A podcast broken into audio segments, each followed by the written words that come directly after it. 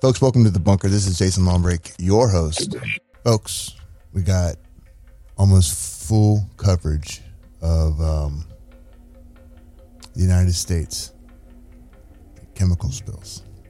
More than 30 chemical spill incidents have happened this year, and it's only February. It's really not a coincidence that we have one chemical accident happening every two days. And you can look at this map below to see where they're happening around the US. Texas, Louisiana, and California are the top three states. It makes no sense to me that this is happening by accident. It's contaminating our food and water, and it's also killing animals. This can easily cause a food shortage, so if I were you, I would start preparing food and supplies. Are we serious right now? Do they actually think that we aren't paying attention? Maybe we aren't. Maybe only a few of us are maybe only a few of us give a crap because we're not consumed by the garbage on our on our phones. We're not soaking in 20 hours of social media a day and getting 4 hours sleep. We are so caught up on pronouns and dicks on chicks and satanic practices and mutilating babies that we can't focus on that the tyrannic government is forcing us into a tin can of society. You know what I'm saying? They can't just say, you're all are moving out and you're all are moving in to our 15 minute cities. What in the world is going on?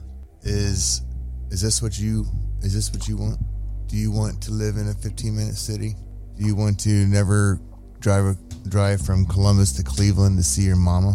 Go to your cousin's funeral in Piqua? Drive over to Dayton to see the mall one more time before it gets destroyed?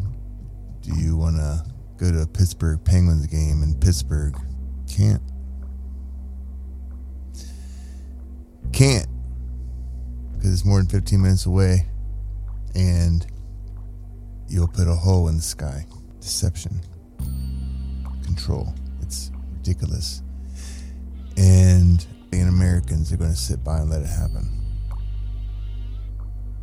Because everybody's afraid to talk and use their voice and get shut down or canceled.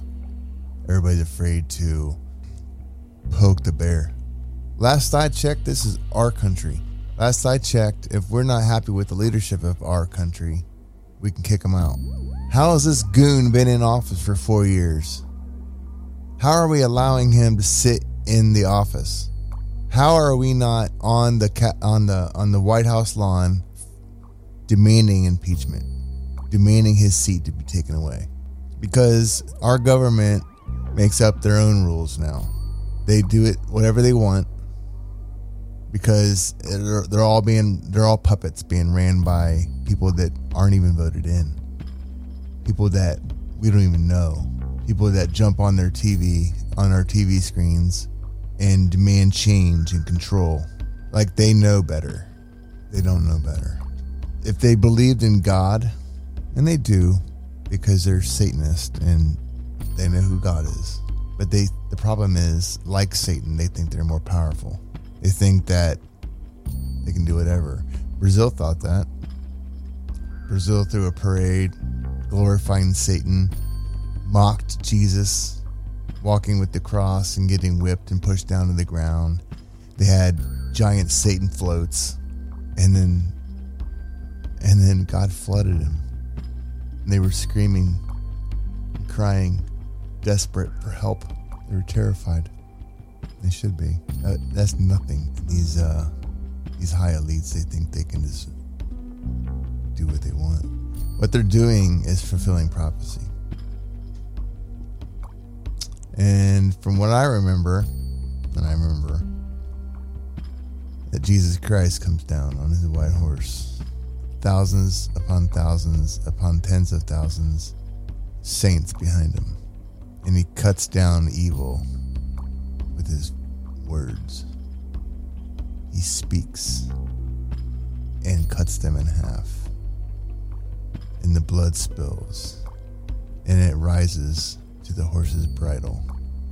And Satan and the false prophet and the rest of them get thrown into the pits of hell for a thousand years. That's is going to happen.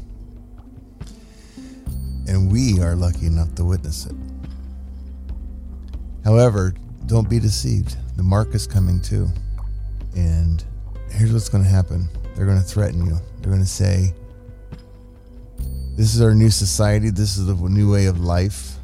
This is how it has to be.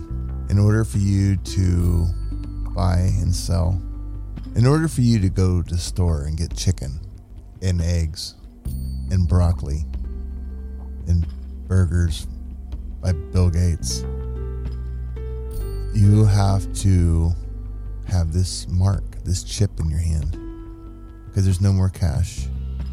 The whole world will be ran by one financial system.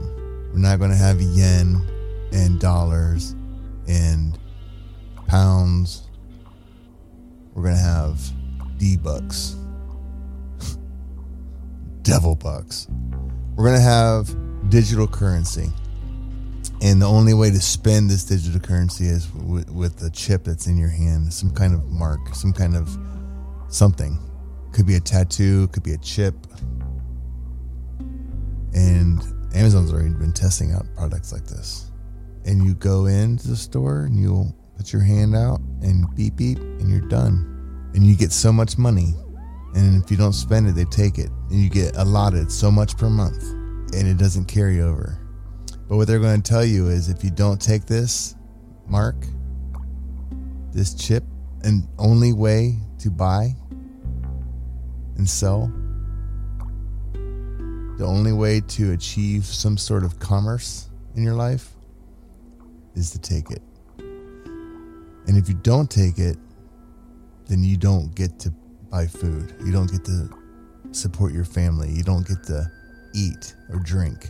Oh, and by the way, they have the only fresh water in town. Because as we speak, they are poisoning the water. Wormwood comes to mind. They're poisoning the water. All of our drinking sources eventually will be washed away. They will have the water. They will have all of the farmlands because we're forced into these little cities those of us that survive, those of us that are still alive, are forced into these little 15 minute cities or freedom cities, if you want to go there, that we can't, we can't, we can't go anywhere. We're stuck, right? And they will provide the food. Everything outside this freedom cities will be either wasteland or government farming. No, there won't be any animals.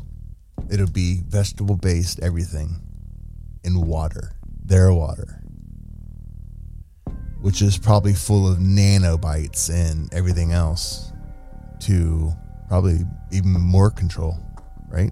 So they have control of the water, they have control of the food. You can't have any unless you take this mark, and you can't buy anything unless you take this mark, and you can't do anything, right? Mark is the mark of the beast. You probably already figured that out, but that's what it is. And here's what's going to happen Hear me out. You're going to be terrified. You are going to say, I can't starve to death. I can't not feed my children. I can't die of no water. What? Three days with no water? You're dead? Something like that? Seven days no food? I think you can go longer than that. But not much. So you barely have to think about it and you're holding your hand out to get it. And that's where you made your biggest mistake because that's where you're damned for eternity. Basically, they're Satan. They're saying, join our Satan club.